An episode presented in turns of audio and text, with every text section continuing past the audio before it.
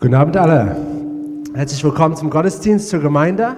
Und äh, für die, die nicht wissen, ich bin Chris, ich bin einer der Pastoren hier. Und wir sind mitten, gerade jetzt mitten in der Mitte unserer jetzigen Predigtreihe. Und die heißt Für Größeres geschaffen. Und in dieser Reihe betrachten wir die Kernwerte unserer Gemeinde, die auch, wir glauben, auch Kernwerte des Königreiches sind, des Königreich Gottes. Und wir wollen die unter die Lupe nehmen, weil wir glauben, dass die machen uns stark. Weil wir sind, wie es hier steht, für etwas Größeres geschaffen. Und wir wollen das auch erreichen in unserem Leben. Und deswegen schauen wir das an. Und wie in jeder Reihe, wir haben auch einen Merkvers. Und für diese Reihe, unser Merkvers kommt aus Daniel 11, Vers 32. Und es ist die zweite Teil aus der Elbefelder Übersetzung, wo steht, aber das Volk, das sein Gott kennt, wird sich stark erweisen und entsprechend handeln.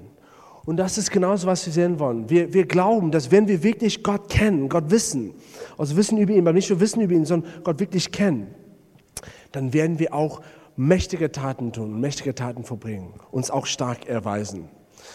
Und heute, das Thema für heute ist das dritte Thema von der Reihe und das ist Versöhnen. Das ist Versöhnen heute Abend, das ist so unser dritter Kernwert als Gemeinde.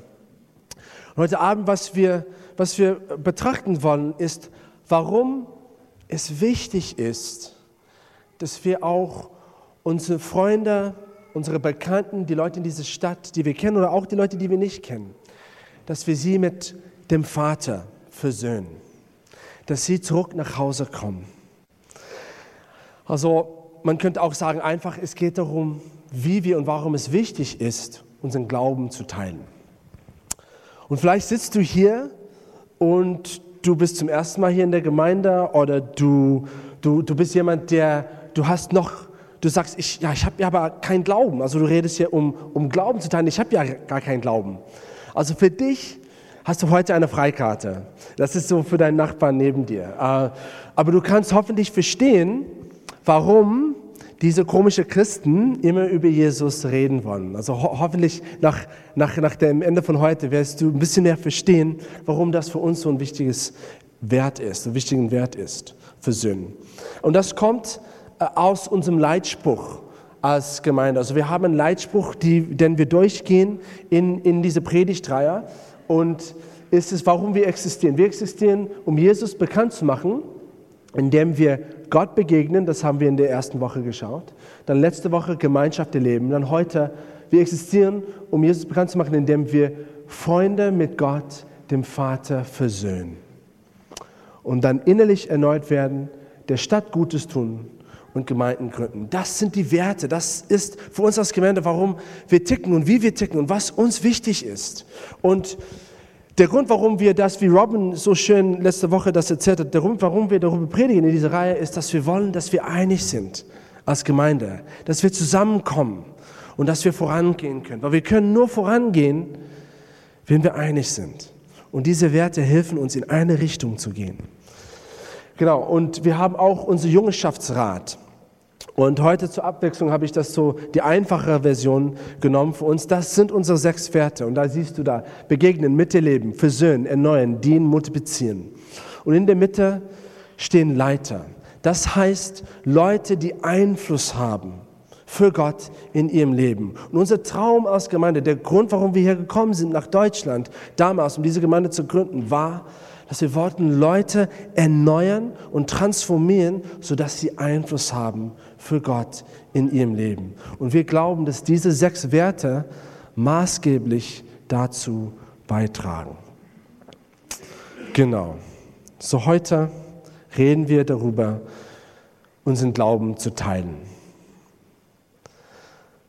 Aber heute eigentlich in unserer Gesellschaft, wenn ich so das, diesen, diesen, diese Aussage sage, Glauben teilen, ist das für heute etwas völlig politisch unkorrekt.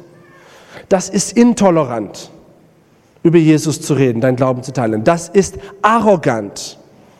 Das ist eine Privatsache, Glaube. Über sowas redet man mit anderen, um Gottes Willen, mit anderen gar nicht. Ja, das ist völlig, also diese Begriffe zu missionieren, zu versuchen, andere Leute zu konvertieren, extrem verpönt in unserer Gesellschaft heutzutage. Und dieses Denken hat sich mittlerweile in die Gemeinde durchdrungen. Und wir als, als Christen, wenn es um das Thema geht, wir fühlen uns eingeschüchtert.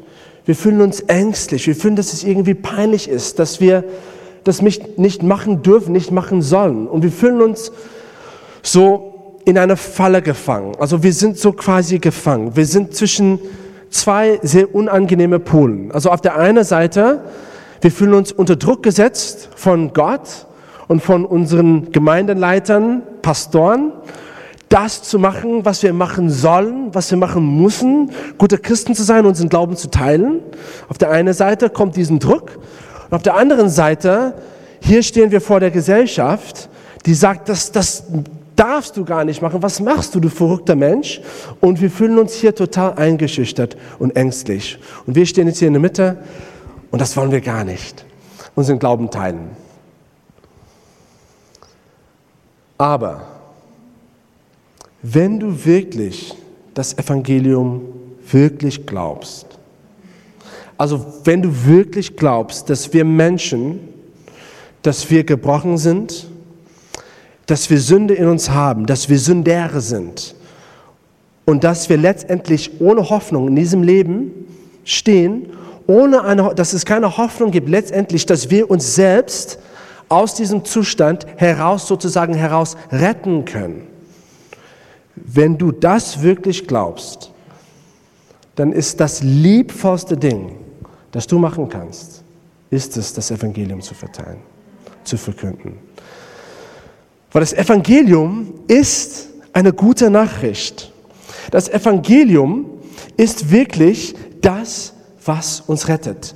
Und umgekehrt, diese Gelegenheit, Leute vorzuenthalten, diese Gelegenheit, die Wahrheit über Jesus zu wissen und dann für sich eine freie, nicht unter Druck gesetzte, persönliche freie Entscheidung darüber zu treffen, treffen zu können.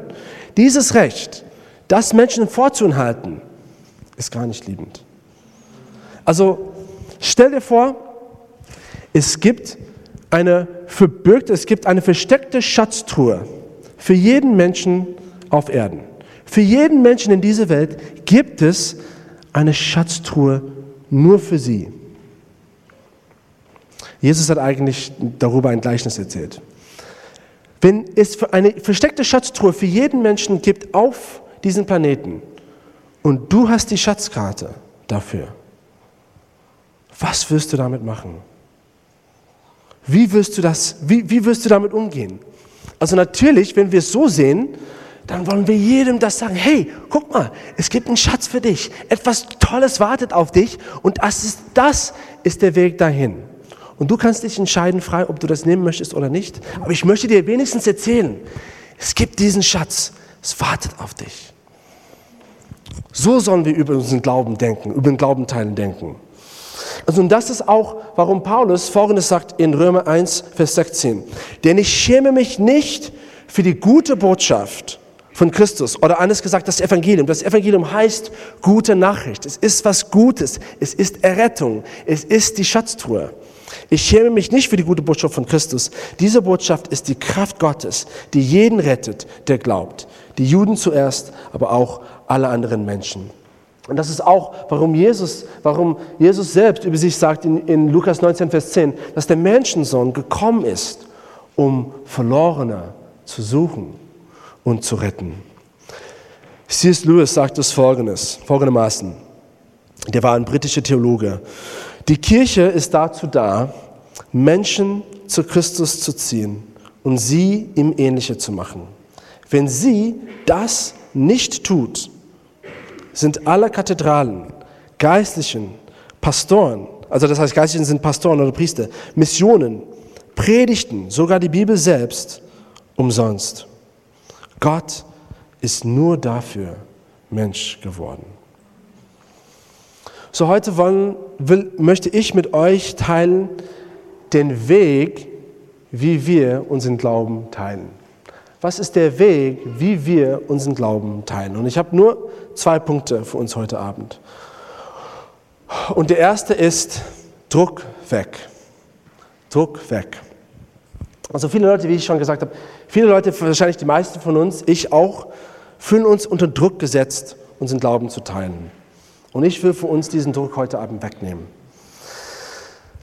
Das, was du wissen sollst, Nummer eins ist, es liegt nicht auf deinen Schultern. Schultern.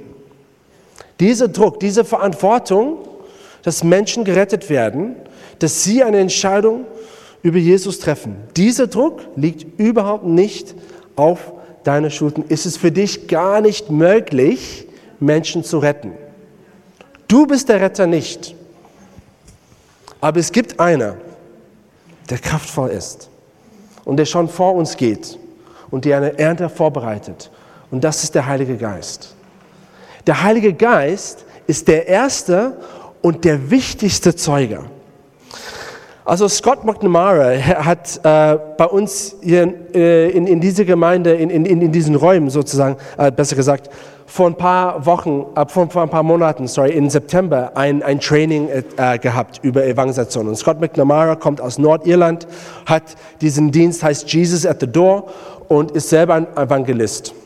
Und ich war so beeindruckt von, von vielem, von, von allem, was er zu sagen hatte. Und, und ein paar Sachen sind bei mir stecken geblieben. Und er hat einiges gesagt, also, oder das, das eine, was er gesagt hat, was mich so betroffen hat. Er sagte, überall, wo er hinging, hat er folgendes, hat er eine Sache gemerkt. Äh, zwei Sachen, sorry. Nummer eins, überall, wo er hinging auf die Welt, es gab Sünder. Und, und er, so wir sind natürlich alle Sünder. Also das hat er nicht so auf verrichtende Art gesagt. Also er ist selber, ähm, wir sind alle unperfekt und unvollkommen als Menschen. Es gibt Sünder. Und überall, wo du hingehst, er sagt, ja, ich war in Nordirland und da habe ich Sünder gefunden. Ich war dann in Australien und da gab es auch Sünder. Und ich war in, in, in Deutschland und weißt du was? Überraschung, da gab es auch Sünder. Das war Nummer eins. Nummer zwei aber hat er gesagt, ich habe auch etwas anderes auch realisiert. Überall, wo ich ging, hinging, hat der Heilige Geist, ist er schon, war er schon vor mir da. Und der Heilige Geist ist schon vor mir gegangen und hat schon vor mir Sachen vorbereitet, Herzen vorbereitet, eine Ernte vorbereitet. Und, und der, äh, das hat mich so, so befreit, auch zu wissen, hey, es geht nicht um mich eigentlich. Es geht um den Heiligen Geist und er tut seine Arbeit. Der, der Scott McNamara hat, hat auch Folgendes gesagt, und, oder, oder besser gesagt, ich erzähle das durch, ähm, durch dem, was, was Jesus gesagt hat über, über Evangelisation. Jesus hat Evangelisation und Evangelisieren mit dem Ernten verglichen, also mit, mit zu ernten. Und jeder Bauer weiß, also Anitas äh, Vater ist ein Bauer, sie kommt aus dem, aus, aus dem Farm und sie hat mir so vieles, vieles erzählt über, über wie man das macht. Aber jeder Bauer weiß auch, ich, wahrscheinlich jeder, jeder Mensch weiß, du erntest nur das, was reif ist. Ne? Also wenn, wenn, wenn Obst oder wenn Getreide unreif ist, dann, dann, dann kannst du das gar nicht ernten. Du erntest nur das, was reif zur Ernte ist. Und der Heilige Geist ist derjenige, der Leute reif zur Ernte macht. Er. Und wir dürfen einfach ernten. Und Scott McMahon hat es so, so, so gesagt. Stell dir vor, dass die Welt ist wie, ein, ein, ein, wie angebauten Apfelbäume. Und alle Menschen sind wie Äpfel. Und der Heilige Geist, der hat, der hat so ein Versprechen mit uns, so ein Deal gemacht. Er sagt zu uns, wie Scott das auf Englisch gesagt hat, you share, I'll shake. Oder, oder schön auf Deutsch gesagt, du sprichst, ich schüttle. Also wenn wir rausgehen, wir gehen unter diesen Apfelbäumen und wir teilen unseren Glauben, wir sprechen. Und dann der Heilige Geist, er schüttelt die Bäume. Und es gibt verschiedene Arten von Äpfel. Es gibt manche Äpfel, die hart sind und die bewegen sich gar nicht. Es gibt manche Äpfel, die so ein bisschen weicher sind, ein bisschen reifer sind, die bewegen sich vielleicht ein bisschen. Und dann, es gibt manche andere Äpfel, die reif zur Ernte sind. Und wenn der Heilige Geist schüttet, die fallen in unsere Hände. Und wir dürfen ernten. Und also der Stil ist, wir sprechen, er schüttet. Oft denken wir, unsere Aufgabe ist es, Menschen zur Errettung zu schütten. Also wir gehen rum, du musst errettet werden und du oh, mach das, mach dir. Wir, wir setzen uns dadurch unter Druck und wir setzen die anderen Leute unter Druck und keiner gewinnt. Wir haben einen Beitrag zu leisten. Das ist, wir teilen unser Glauben. Was das Ergebnis davon ist, ist nicht von dir abhängig. Druck ist das einzig, das, das größte Evangelisationskiller in der Gemeinde. Weil wenn wir denken, es ist meine Aufgabe, meine Verantwortung, dass Leute zum Glauben kommen, wir setzen uns unter Druck. Oft denken wir, wie kann ich besser werden? Kann ich mehr wie Reinhard Bonker werden? Kann ich mehr wie Scott McNamara werden? Kann ich mehr wie Ryan werden oder mehr wie Anita werden? Und wir versuchen so wie jemand anders zu werden. Aber eigentlich wir haben schon die Hälfte von der Miete bezahlt, wenn wir einfach nur wir sind. Das ist schon die Hälfte von der Aufgabe äh, äh, also, äh, äh, geleistet. Wir müssen uns sein. Ganz uns, ganz natürlich. Und einfach zulassen, dass wir, wir sprechen und der Heilige Geist verschütten. Und wichtig dabei zu erwähnen ist, dass wir sind auch schlechte Beurteiler von den Äpfeln. Wir wissen nicht eigentlich, wer reif ist und wer nicht so reif ist. Also oft, ich gehe rum und wenn ich nach meinem Verstand so, so versuchen zu beurteilen, ich denke, ja, nee, der nicht, nein, der überhaupt nicht, ja, der auf keinen Fall nicht. Und, und ich argumentiere mich raus und ich fange so, fang selbst nicht an, mein Glauben zu teilen, weil ich denke, ja, der sowieso nicht. Und wir sind aber schlechte Beurteiler von wer reif ist und wer nicht. Der Heilige Geist aber weiß besser als wir. Jesus hat schon gesagt in seinem Gleichnis über die vier Böden, es gibt so der Seher, der sät. Und es gibt verschiedene Arten von Böden, von Boden sozusagen. Es gibt Boden, die, die, gar unreif, die total unreif ist und hart, und es gibt Boden, die total sanft ist und reif zur Ernte ist. Und wenn du siehst, du kannst nichts dafür, ob der Boden gut oder schlecht ist, du kannst nur sehen. Aber hier ist das Ding, je mehr du siehst, desto größer sind die Chancen, dass du auf guten Boden siehst. Also sehr einfach, sehr. Und kümmere dich nicht darum, wie das einfach geht, weil das ist nicht deine Aufgabe, das ist auch nicht deine Verantwortung.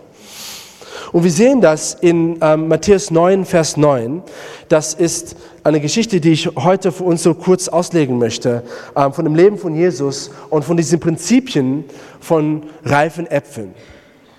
Also Jesus war da ähm, in, in eine Stadt und er ging entlang, die Straße entlang, wir lesen das hier in Matthäus 9, Vers 9. Als Jesus die Straße entlang ging, sah er Matthäus in einer Zollstation sitzen. Komm mit und folg mir nach, sagte er zu dem. Und in dem Moment, Matthäus stand auf und folgte ihm nach. Nun, ich weiß nicht, mit wie vielen Menschen an dem Tag Jesus geredet hat. Vielleicht mit 10, 30, 50 Menschen.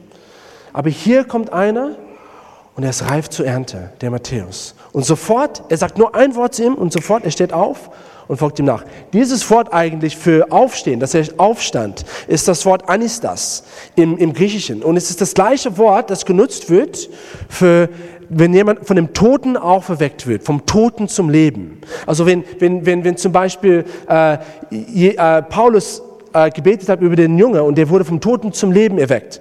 Es wurde das gleiche Wort, Anistas, genutzt. Und hier glaube ich, das ist ein prophetisches Bild von Matthäus, der in einem Moment mit einem Wort, weil er so reif war, er stand auf, er wurde auferweckt vom Tod zum Leben. Und das Krasseste ist, ist, wenn du eigentlich die Hintergeschichte weißt oder das Kontext weißt, Du würdest wissen, dass das, was passiert ist, war total ein Wunder, der unwahrscheinlichste Sache, die je passieren werde, weil Matthäus war ein Zöllner. Und Zöllner waren Juden, die mit der römischen Regierung das, das ihr eigenes Volk, das jüdische Volk unterdrückt haben, finanziell, indem sie extra Steuer eingetrieben haben. Die waren die Verrate des jüdischen Volkes. Und hier kommt der Messias, des jüdischen Volkes, der Messias des jüdischen Volkes, sucht jemand aus, um Teil seines Teams zu sein, die Nation, das Volk zu retten.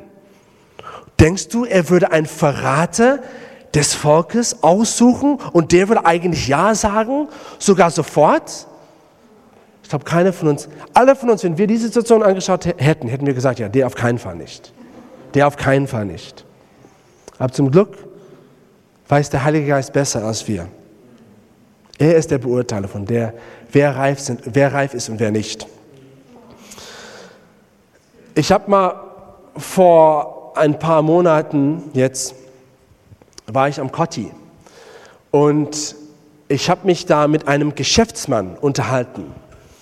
Und am Kotti sind eigentlich viele Leute, die nicht, ist nicht so wohlhabend. Und ich war da und es gab viele solche Leute und es gab der eine Mann da, diese Wohl, der, der war ein Geschäftsmann, wohlhabender Geschäftsmann. Und sofort merkte ich, der ist fehl am Platz. Und ich habe sofort gemerkt, mh, hm, wenn ich ihn anspreche, also der hat wahrscheinlich nicht viele Nöte in seinem Leben. Ähm, der würde wahrscheinlich nicht offen sein. Aber da dachte ich, oder vielleicht war das der Heilige Geist in mir, ja, versuch's mal trotzdem. Ich habe es angesprochen, hat erfahren, er war da, um Kokain zu kaufen, weil er Drogensüchtiger war. Und als ich mit ihm unterhalten habe und geredet habe, habe ich gemerkt, der, der Typ war total offen. Und ich habe ihm das Evangelium erzählt und dann durfte sogar für ihn beten, dass er Gott begegnet in dem Moment, dass er Gottes Gegenwart, Gottes Liebe erfahrt, da mitten am Kotti. Als er da war, eigentlich Kokain zu kaufen. Und nach diesem Gebet, als ich fertig war, ich guckte, ich guckte, ich schaute ihn an und er hatte so Tränen in seinen Augen. Und er hatte mir erzählt, er konnte gar nicht glauben, dass jemand die Zeit nehmen würde, nach Kotti zu kommen, mit Menschen zu reden und sogar mit Menschen so wie ihn, so wie er zu reden. Er war, war so verblüfft von, von der Liebe Gottes und von der Gegenwart Gottes. Und ich habe daraus eine Lektion gelernt. Ich, ich darf niemals mehr beurteilen, wer eigentlich reif ist und wer nicht. Manchmal fallen die reifen Äpfel sogar in deinen Händen. Vor jetzt vor acht Tagen waren ich und Anita, wir gingen raus an die Uni, an HU. Und ähm, wir wollten da ein bisschen Outreach machen, zu Glauben teilen. Und wir haben uns dabei schlecht gefühlt, weil wir nicht viel Zeit hatten. Ähm, wir waren unter Druck gesetzt, wir waren zu spät und wir hatten nur so weniger als eine Stunde an, an, der, an der HU. Und wir haben gesagt, Gott, oh, wir haben nicht so viel Zeit, wie wir gewünscht hätten, aber Gott, bitte nutze die Zeit. Und wir haben angefangen, so da mit den Studenten zu versuchen, in Gespräch mit Studenten zu kommen. Und die zweite Studentin, die wir getroffen haben, das war innerhalb ein oder zwei Minuten. Sie war total offen. Wir haben ihr das Evangelium erzählt, wir haben für sie gebetet und innerhalb zehn Minuten hat sie Jesus ihr Leben gegeben. Wir haben mit ihr nach, ja, Amen, preis Gott, Amen. Das ist das Beste, das ist das, ist das beste Wunder, was hier passieren kann. Das war am Freitag, an einem Montag haben wir uns, das war jetzt diesen Montag, wir haben uns mit ihr getroffen, um so die ersten Schritte zu machen in ihrem neuen Leben. Das One-to-One -One haben wir durchgemacht. Und sie hat uns eigentlich an dem Abend, schon an dem Freitagabend, so ein SMS geschickt und gesagt, ich fühle mich so viel mehr beruhigt jetzt, dass ich diese Entscheidung getroffen habe. Und am Montag, als wir uns mit ihr, ihr getroffen, uns mit ihr getroffen haben, ähm, man merkte, wie ihr Hunger da war für Gott. Und sie meinte, ja, ich, ich will mir jetzt eine Bibel kaufen und, und die Bibel so, so lesen und, und ich will auf jeden Fall durch dieses One-to-One -One mit euch durchgehen. Und wir konnten einfach merken, sie war reif, reif zu Ernte. Aber das hat der Heilige Geist gemacht, nicht wir. Das hat der Heilige Geist gemacht. Scott McNamara hat Folgendes gesagt. Er hat Evangelisation in einem Satz zusammengefasst. Er sagt, Evangelisation ist, die Kontrolle aufzugeben, sodass er die Kontrolle übernehmen kann. Die Kontrolle aufzugeben, sodass er, der Heilige Geist, die Kontrolle übernehmen kann. Also vielleicht sitzt du hier und du denkst, ja, das ist ja schön, die Geschichten zu hören, aber bei mir, weißt du, bei mir, Chris, das sieht ganz anders aus. Ich, vielleicht hast du oft und treu dein Glauben geteilt und du hast bis jetzt keine oder kaum Frucht gesehen. Ich will euch einfach ermutigen, gib nicht auf, weil du nicht weißt, wann der Durchbruch kommen wird. Genau wie du nicht beurteilen wirst, wer reif ist und wer nicht, kannst du auch nicht wissen, wann der Durchbruch kommen wird. Es kann sein, wenn du zu 50 Menschen redest über Jesus und keiner zeigt Interesse oder, oder, oder, oder, entscheidet sich für Jesus und du gibst auf, es kann sein, dass der 51. Mensch, den du angesprochen hättest, derjenige wäre, die diese Entscheidung getroffen hätte. Es gibt die Geschichte von John Wesley. der ist ein, war ein Evangelist, ein Gemeindegründer, der hat in den 17. Jahrhunderten gelebt, hat eigentlich die Methodistengemeinde gegründet.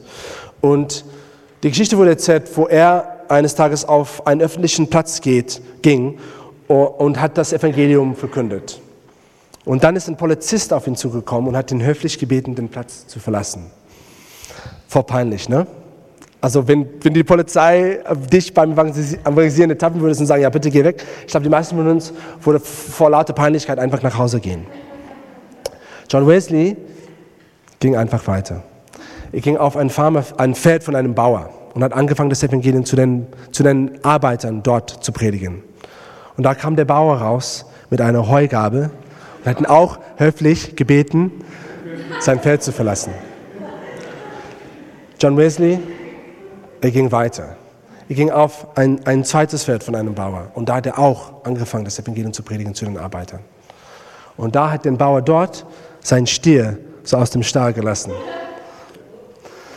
Und John Wesley musste da weggehen, aber ist nicht nach Hause gegangen, sondern es hat weitergemacht. Er ist auf ein drittes Feld gegangen, von einem, einem dritten Bauer jetzt, und hat angefangen, dort das Evangelium zu predigen. Und dort hat sich eine Massenmenge gesammelt. Und Leute haben die Knie gebeugt vor Jesus. Und viele haben ihr Leben Jesus gegeben. Du weißt nicht, wann der Durchbruch kommen wird. Deswegen gib nicht auf. Und je öfter du siehst, desto größer sind die Chancen, dass du auf reife Äpfel stößt. Eine Ermutigung für dich, auch gerade wenn du dich entmutigt fühlst gerade jetzt macht Gott was sehr Cooles in, in der Gemeinde. In, der, in den ersten acht Monaten von diesem Jahr haben wir nur gesehen, dass nur vier Leute, also ich sage nur, das ist immer ein Wunder, wenn jemand sich für Jesus entscheidet, aber vier Leute haben sich für Jesus entschieden in den ersten acht Monaten. In den letzten zweieinhalb Monaten haben wir gesehen, dass 15 Leute sich für Jesus entschieden haben, durch, durch verschiedene Leute in dieser Gemeinde. Genau. Ähm, Carsten hat das, hat das gerade erwähnt, gestern, äh, gestern waren ich und Anita auf Alexanderplatz, hat mit, mit einem, mit jemandem da geredet und, und so eine richtig, richtig coole Begegnung gehabt. Und äh, dieser, dieser Typ hat ähm, sein Leben auch Jesus also erneut gegeben und er ist eigentlich heute mit dem Gottesdienst. Und also wir sehen einfach, dass Gott vieles gemacht, äh, macht gerade. Und, und äh, keine Angst, ich habe um Erlaubnis gebeten, dass ich das auch ähm, erzählen, erzählen konnte. Also der Druck soll einfach weggehen, weil es nicht von dir abhängig ist, es ist von dem Heiligen Geist. Und dann Punkt Nummer zwei. Der zweite Grund, warum, also ist Angst weg. Der zweite Grund, warum wir unseren Glauben nicht teilen öfters, ist, dass wir zu ängstlich sind. Wir, wir, wir, wir fühlen uns eingeschüchtert. Und wir fühlen, dass es peinlich ist irgendwie. Oder dass wir wundern uns, was wird passieren, wenn Sie darauf nicht gut reagieren? Was werden Sie darüber denken, dass ich irgendwie so über Jesus, über Glauben, über etwas Übernatürliches hier in Berlin reden? Das ist ja komisch. Ich möchte dir helfen, auch diese Angst wegzunehmen. Also mit dieser Angst kämpfe ich, habe ich am meisten zu kämpfen. Wenn es beim Glaubenteilen um Angst geht, ich glaube, wir, können, wir haben viele Ängste. Aber ich glaube, alle unsere Ängste können zurück auf eine Angst reduziert werden. Und das ist die Angst vor Ablehnung.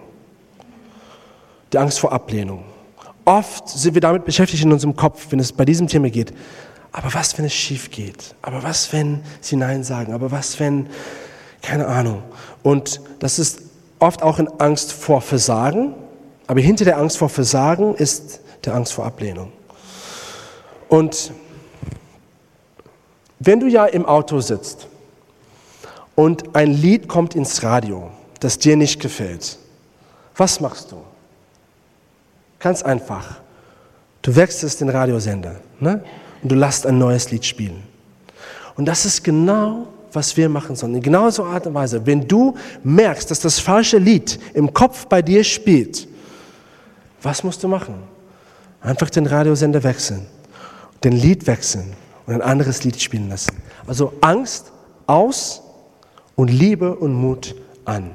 Anstatt zu denken, was, wenn das schief geht, Was würde passieren, wenn du dir die Frage stellst, aber was, wenn es klappt? Was, wenn es klappt? Leute, solange du denkst, ich bin alleine, nur ich gegen die Welt, dann hast, und wenn du denkst, ich, dass, dass du alleine bist, nur, nur dich gegen die Welt, wirst du keine andere Chance, kein, es wird keine andere Möglichkeit geben, als dass du ängstlich und eingeschüchtert fühlst. Aber wenn du dir bewusst machst, dass Gottes Liebe so viel größer als jede Angst ist, dass du nicht allein bist, dass der Heilige Geist vor dir geht und er hat schon eine Ernte vorbereitet und du darfst nur die reifen Äpfel fangen, dann ist es ganz anders. Dann ist es ganz anders. So meine Frage für dich, was erwartest du in deinem Büro, an der Uni, unter deinen Nachbarn? Was erwartest du? Weil wie Jesus gesagt hat, nach deinem Glauben wird es geschehen. Wenn du ständig mit den falschen Gedanken rumläufst, dann wirst du das auch ernten. Wenn das falsche Lied spielt im Radio in deinem Kopf, wechsle einfach den Radiosender, lass ein neues Lied spielen. Lass Glauben in dich hineinkommen. Also für mich, wie gesagt, ich kämpfe sehr, sehr viel mit der Angst vor Ablehnung. Und es gibt viele Male, wo der Heilige Geist mir so einen Schubs gibt und ich sage, ja, nein, nein, es ist mir zu viel.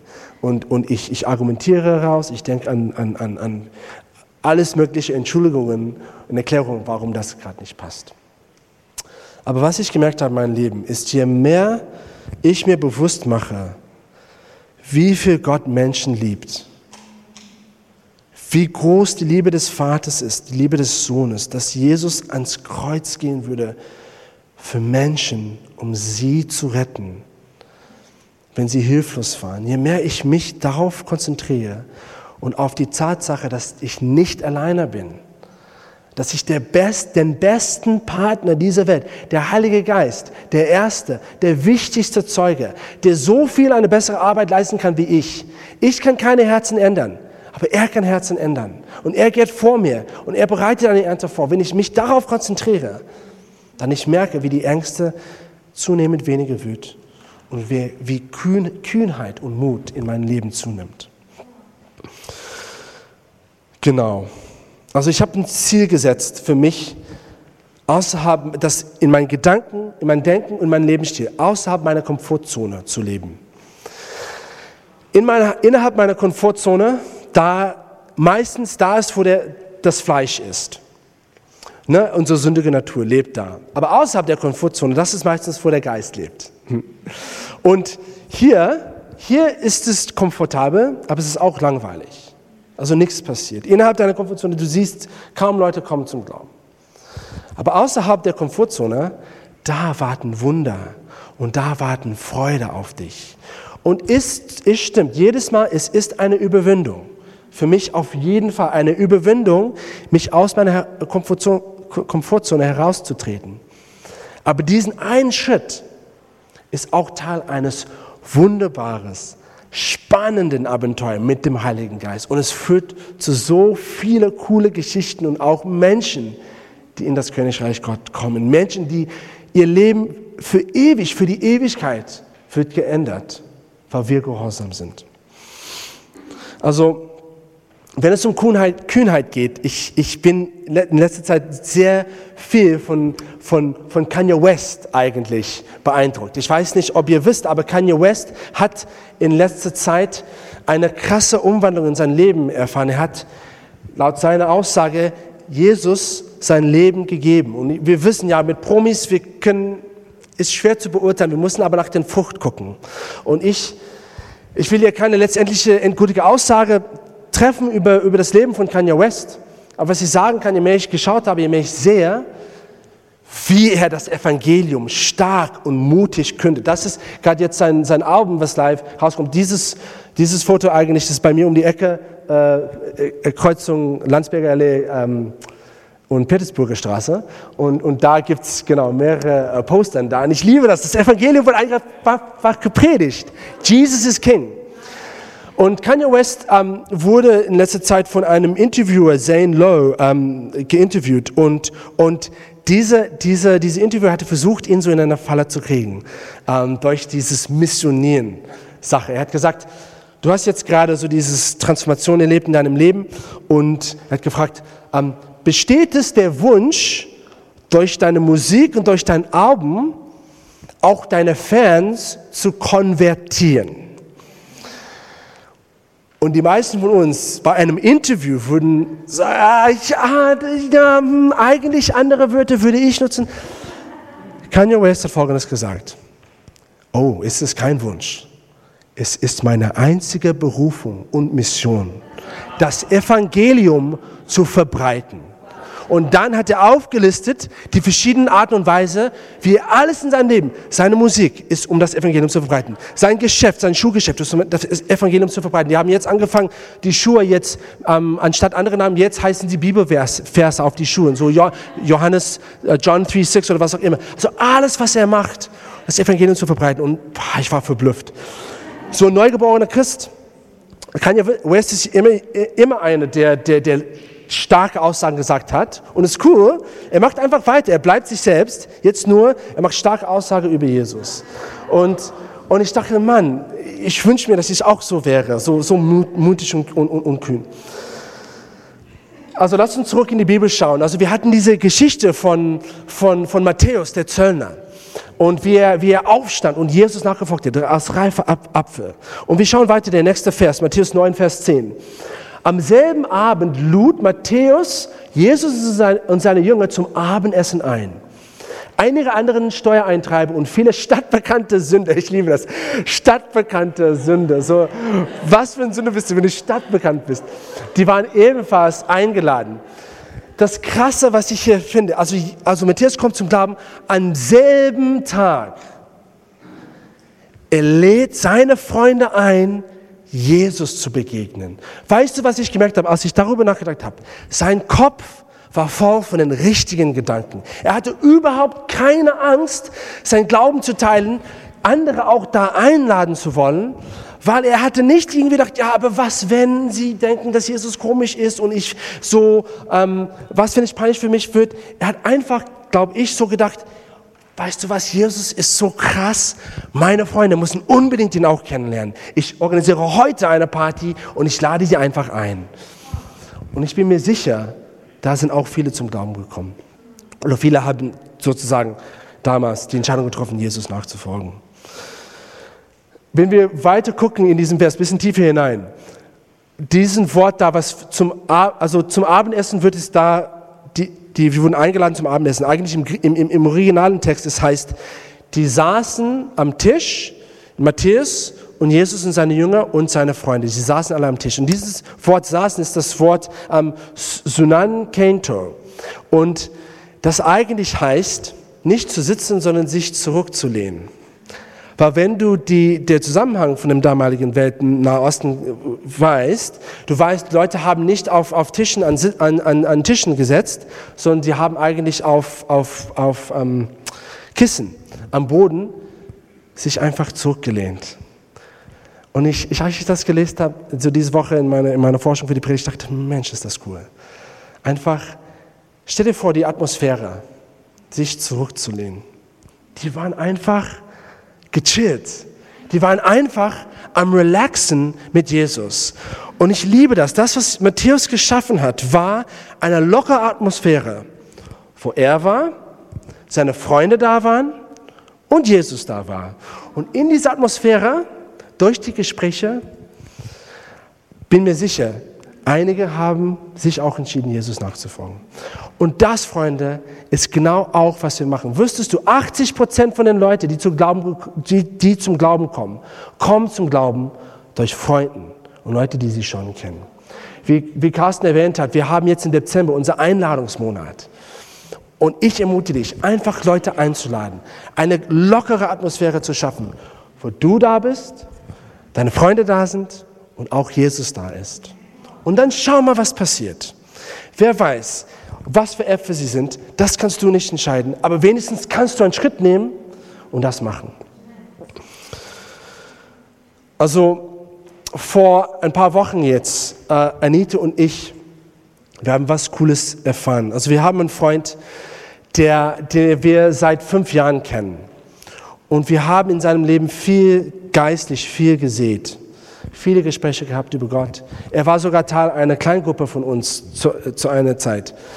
Aber es hat nie wirklich bei ihm Klick gemacht, das Ganze mit Jesus und so und, und persönliche Beziehungen, Jesus nachfolgen. Und über die Zeit ist so unser Kontakt weniger geworden. Und, aber wir haben immer noch so über die Jahre den, den, also den Kontakt gehalten. Äh, wir waren noch Freunde. Und in letzter Zeit hat sie sich wieder gemeldet bei uns. Und wir haben organisiert so ein Mittagessen zusammen. Und als er da kam, zu uns nach Hause, wir haben Mittagessen gegessen, ist die lockere Atmosphäre, haben wir gemerkt, sofort, etwas war anders. Gott war am Wirken bei ihm. Er erzählt, wie er, wie die politische Lage und die wirtschaftliche Lage heutzutage global, aber vor allem in Deutschland, ihn zunehmend verzweifelnd macht. Und er verliert die Hoffnung. Und da ganz natürlich haben wir angefangen, über Hoffnung zu reden. Und über wie letztendlich Jesus unsere letztendlich einzige und beste Hoffnung ist. Und da am Tisch beim Mittagessen durften wir für ihn beten und er hat sich entschieden, Jesus nachzufolgen. Leute, ich ermutige euch, lad einfach Leute ein. Weil wenn du da bist und wenn Jesus da ist, dann passieren Wunder. Also während wir heute schließen, ich will euch sagen, ich weiß nicht, was für ein Lied gerade in deinem Kopf spielt über das Thema, dein Glauben zu teilen. Aber wenn es das falsche Lied ist, dann bitte wechsle den Radiosender und schalte ein neues Lied an. Schalte Angst aus. Schalte Druck aus. Und das wird, das wird das killen bei dir. Kein Druck, keine Angst. Und schalte Liebe an und Mut an. Und ich möchte für euch beten. Wenn du willst, du, du, ich will nicht, dich nicht fragen, aufzustehen, aber du kannst da, wo du bist, einfach wirklich im Herzen so mit, mitglauben, dass der Heilige Geist das bei dir machen wird. Wenn du das willst, so diese, diese Liebe, diesen Mut. So lass uns beten. Heiliger Geist, ich bete für jeden hier, so wie ich, jeder hier, der kämpft mit Angst und mit Druck bei diesem Thema, Gott. Und ich danke dir, dass Heilige Geist, du, wirst, du etwas so viel Besseres für uns vorhast. Du hast Leben. Du hast Freude. Es gibt Wunder, die auf uns warten.